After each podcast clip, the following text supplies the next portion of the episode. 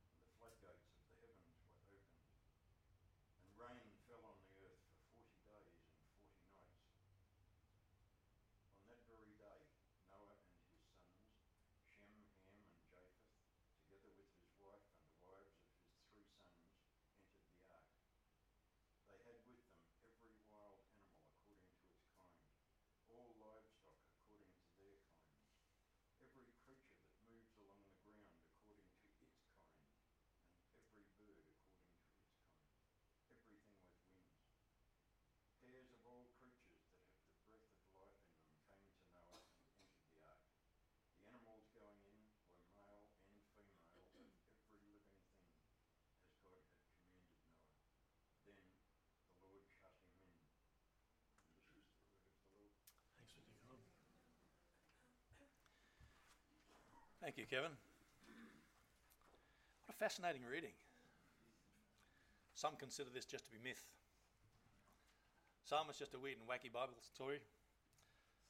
Sunday school thing, something to entertain children with. Me? I reckon that's real. This is historical fact which we're talking about. anyway, I'm going to pray. Father, we pray that this ancient story out of the book of Genesis would have real relevance to our lives today. May we understand the incredible invitation that you are giving and that you are still giving.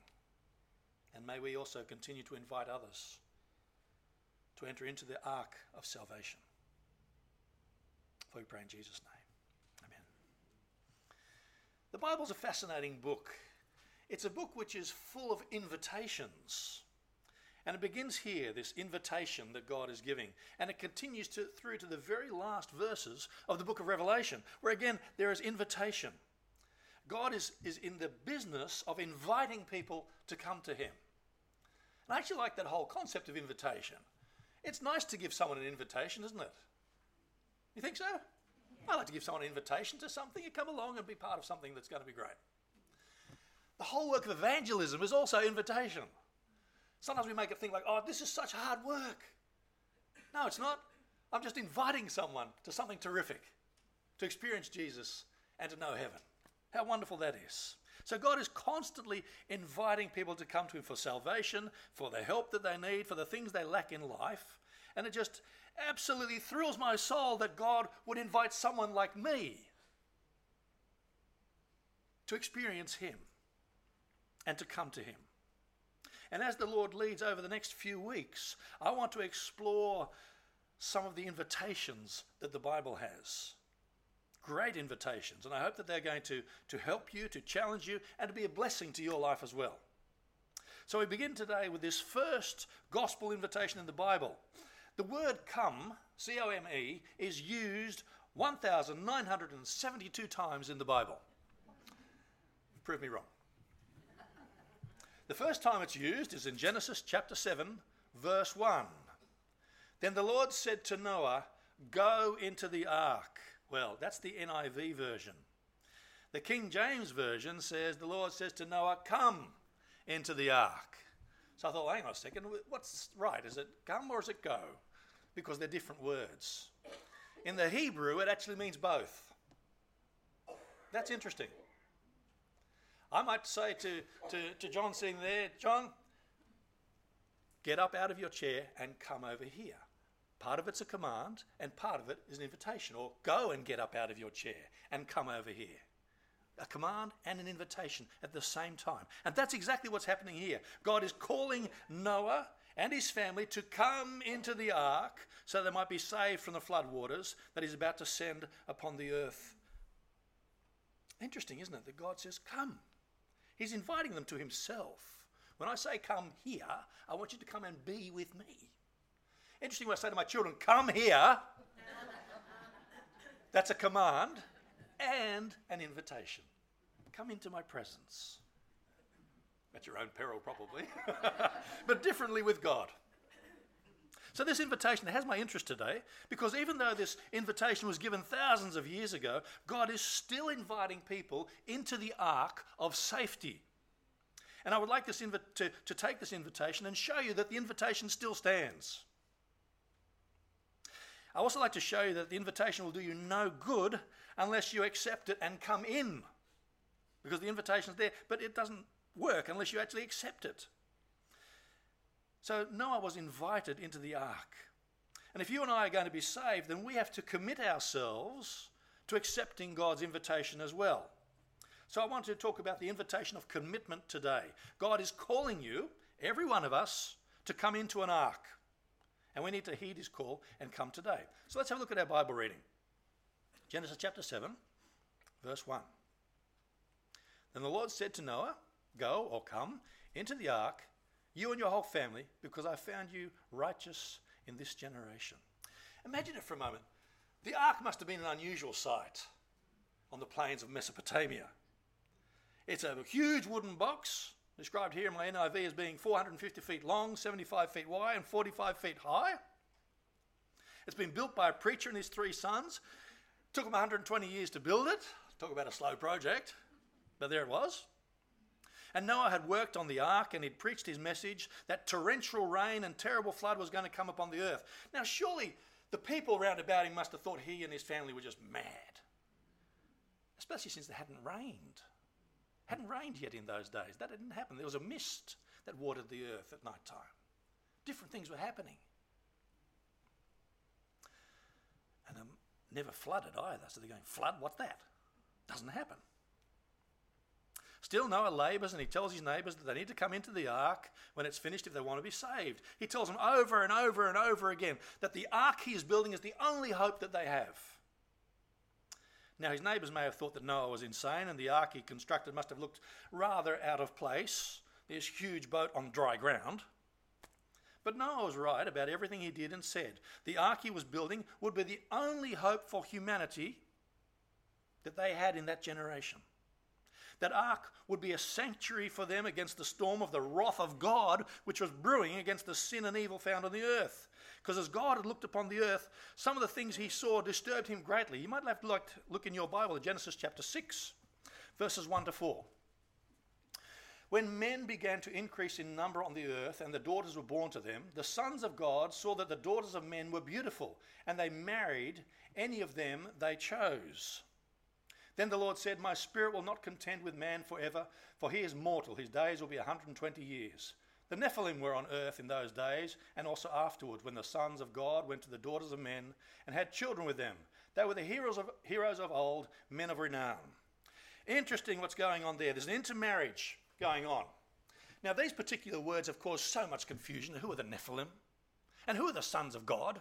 You know, some say, well, they're the angels that are intermarrying with people, or demons well, hello, that doesn't work. It's just physically not possible for that to happen. So, who were these people?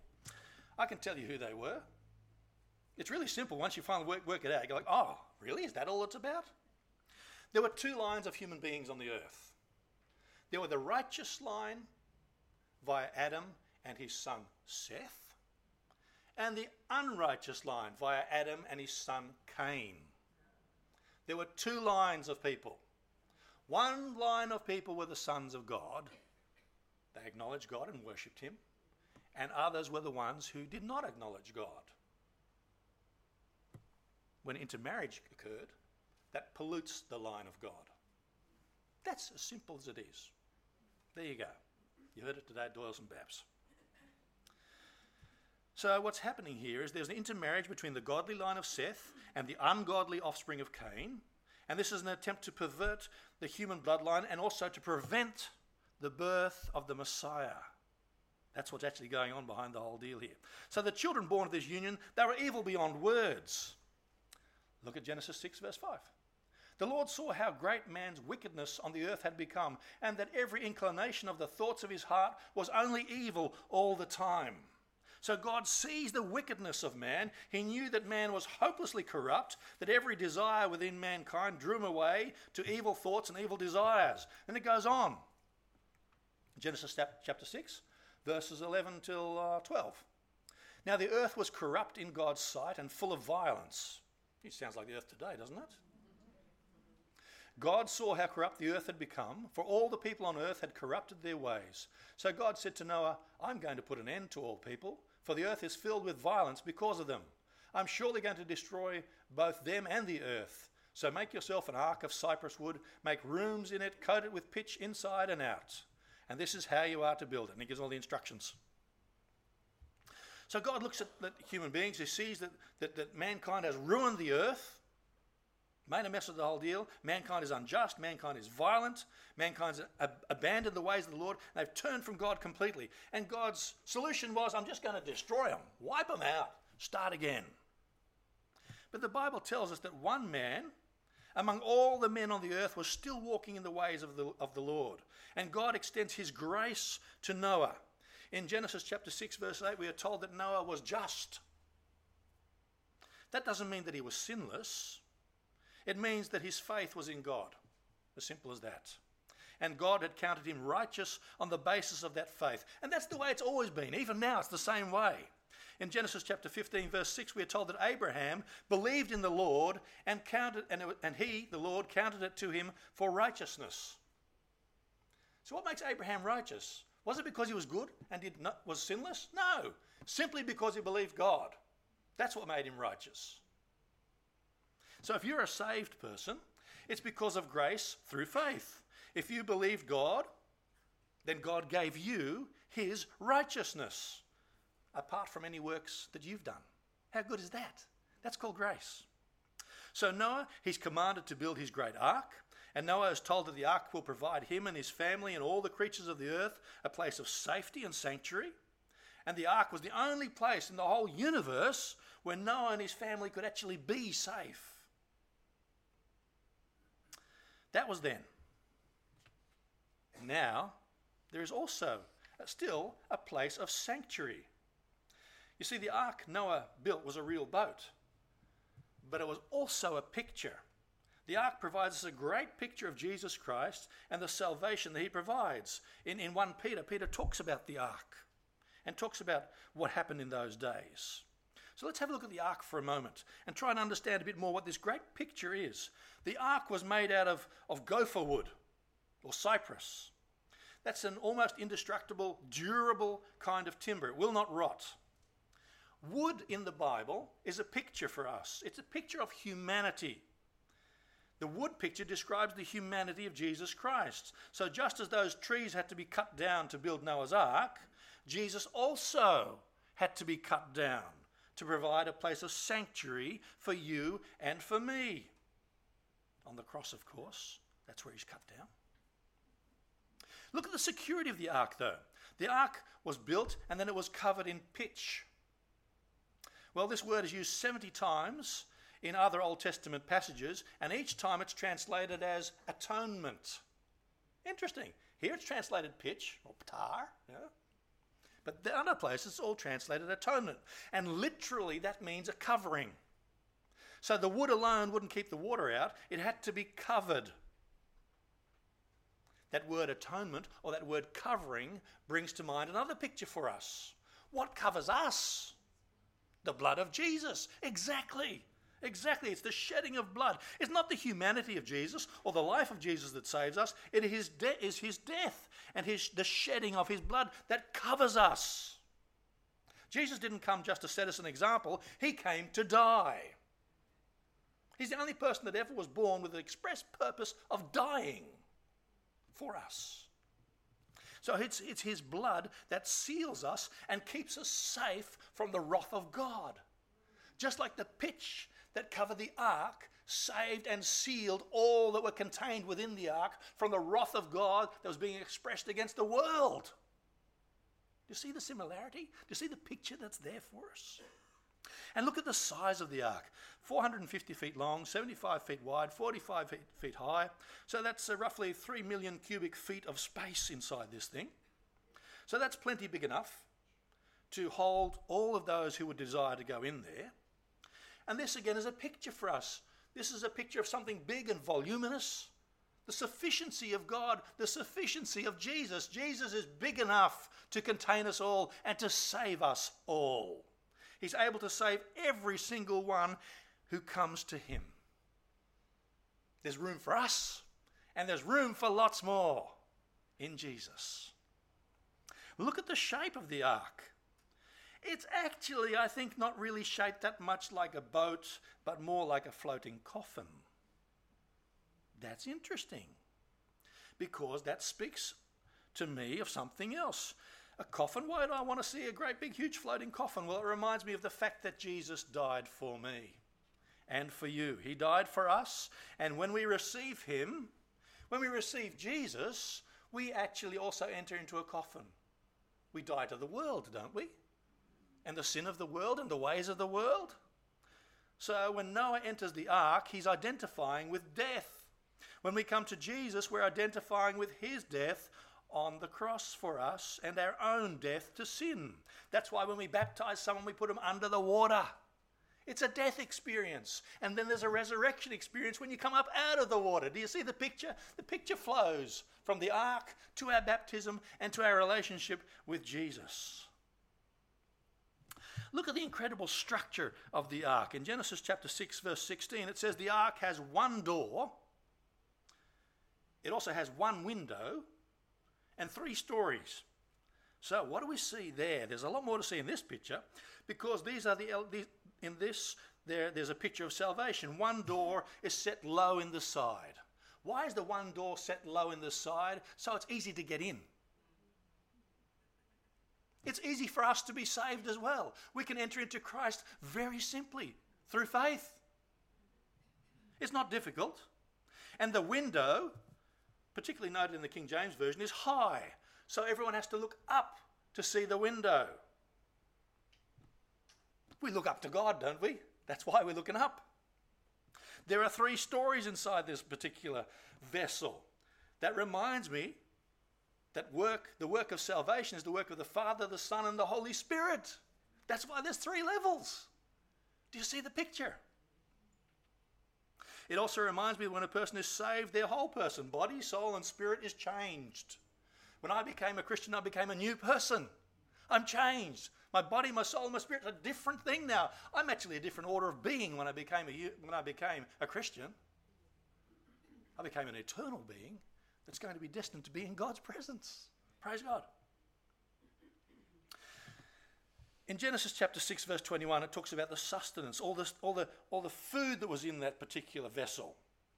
So when Noah was saved by this vessel, he's also satisfied with it because inside the ark is everything he's going to need to survive the flood.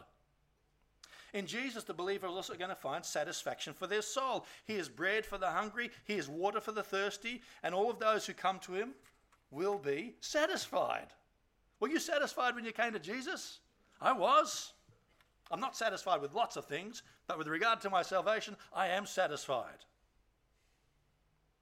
Look at the schedule of the ark. This is interesting. Genesis chapter 8, verse 4. Let me read it for you. I'll find it. There it is. On the 17th day of the seventh month, the ark came to rest on the mountains of Ararat. Now, what's that all about? The ark came to rest on the 17th day of the seventh month of the Hebrew calendar. Now, why is that important? Why is that mentioned in the Bible? Well, if we dig a little bit further, we find that the seventh month is when the Passover takes place. And Jesus died as they offered the Passover on the 14th day of the month. He was raised three days later, which is the 17th day of the month. There we have in the Old Testament a picture of the resurrection of Jesus. The ark comes to rest on the same day that Jesus would rise from the dead. How wonderful is that? Do you see the picture that's there? See, contained in the, in, in the book of Genesis is the gospel in all of its fullness. It's just that we can unpick it a lot better when we look at it from this end. Noah's name, by the way, Noah means rest. Rest. You don't have to work hard at this whole deal of getting saved. It's something where we rest. When Noah entered the ark, he found rest, he found safety, he found salvation. Being in the ark saved his life, and believing in God Almighty saved his soul. Can you see now? Can you see that, that the ancient ark is actually a picture, a word picture, and an, an illustration of Jesus? And if you can see that, if you can see that, please understand this that the wrath of God is again about to be poured out on the world. It happened once, and God put a rainbow in the sky and said, I'm not going to do this anymore, not going to flood it anymore. The next time it comes, it'll be judgment of fire. You thought that was bad.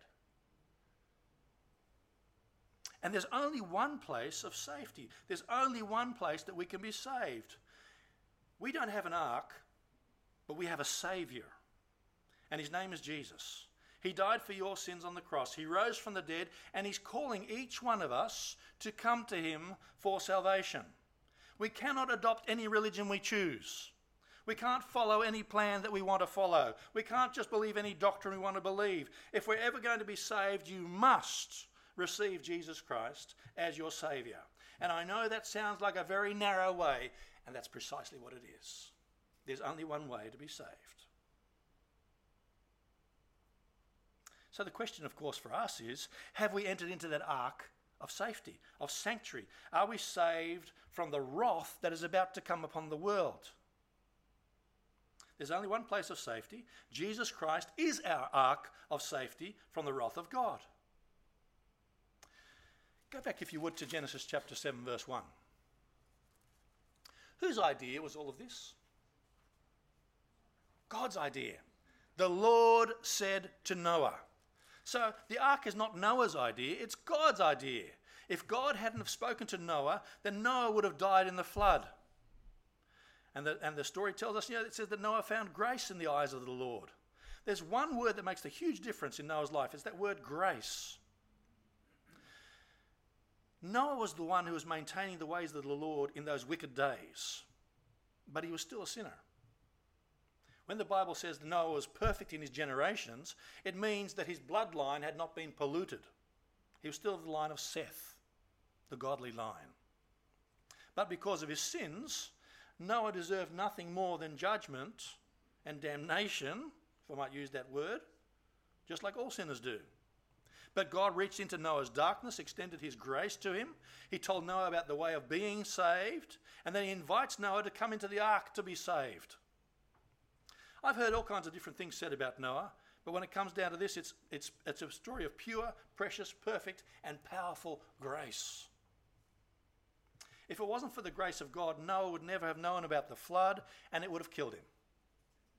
Or the ark that would have saved him. But both these insights are given by the amazing grace of God. How much we depend upon God. If you're in the ark of salvation, if you know Jesus today, you are there. Why? Because God extended his grace to you. You didn't come to God on your own. You came because you came to Jesus because God and his grace and his mercy and his love drew you to himself. You are saved because God looked beyond your dead, darkened, deceived, and doomed mind and your condition, and He reached out to you in grace. God's still reaching out in grace, by the way. You would never know about the wrath of God or hell or anything about that unless God's grace showed it to you in the first place. And you'll never see the truth of your own sinful condition unless God's grace shows that to you.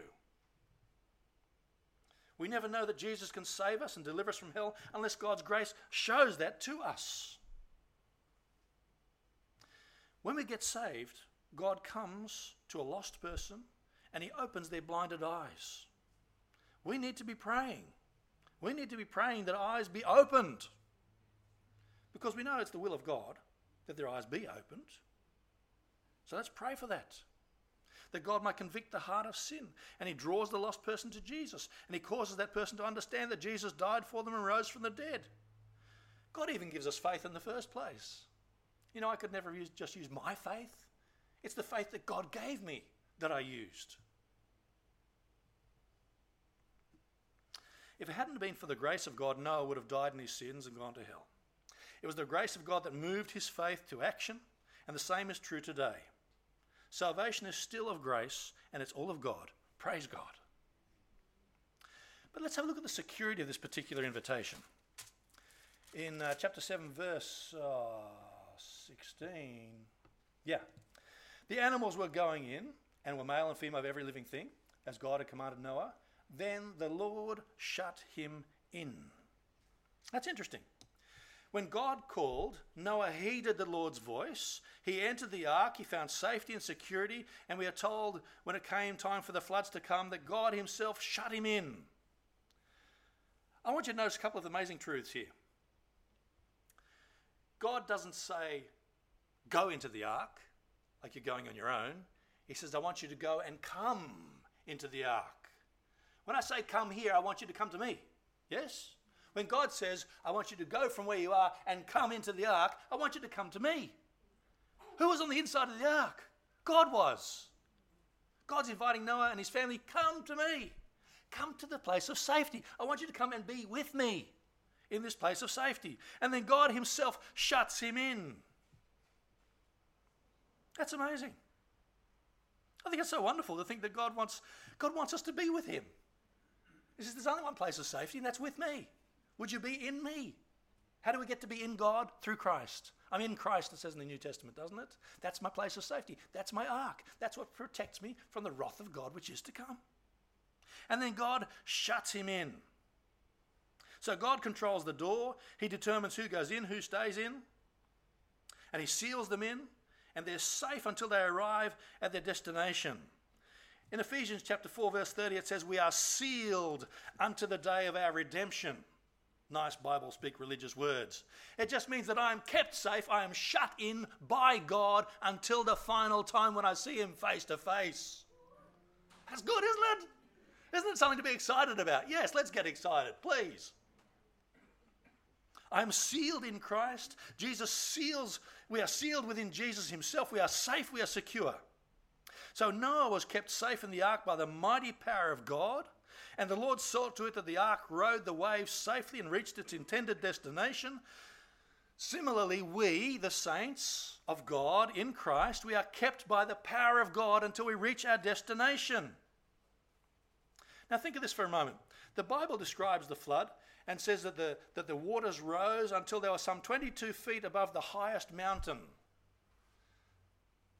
You ever been out in the ocean in a wild sea? I used to race on yachts. Great stuff, lots of fun. I'd love to do it again. But anyway, we were out in a storm one time and I was on the up the mast getting a halyard that had broken down and oh the movement was amazing. Now imagine the whole earth covered with water and then a storm. The movement. Whoa. But wherever the waters rose high, the ark rose even higher. Where sin abounded, grace did much more abound, it says in Romans. You see the picture? Sin can be incredible, but God's grace is even more incredible. Now, I'm sure that that trip on that particular ark was not a pleasure cruise. That boat must have pitched and rolled horribly. Noah might have even battled a bit with seasickness, I reckon. But the ark kept its cargo safe until it reached those mountains of rest. God never promises us a smooth voyage, never. But He does promise that our landing will be safe. We will get to the other side. Noah survived because he believed God and he entered into the ark by faith. He could have doubted the integrity and the ability of the ark. He could have failed to believe the promises of God. Noah could have stayed on the outside, and if he had, he would have died like all the rest. But when God's invitation came to him, Noah entered the ark by faith and he was saved. I want to call to your attention one last fact before I finish up this message this morning. When God shut the door of the ark, Noah was on the inside looking out. The world was on the outside trying to look in. There's only one ark, there's only one door, there's only one way to be saved and that is God's way. There's only one way to God and to God's way, and that is through the Lord Jesus. He says, I am the door. The picture is there.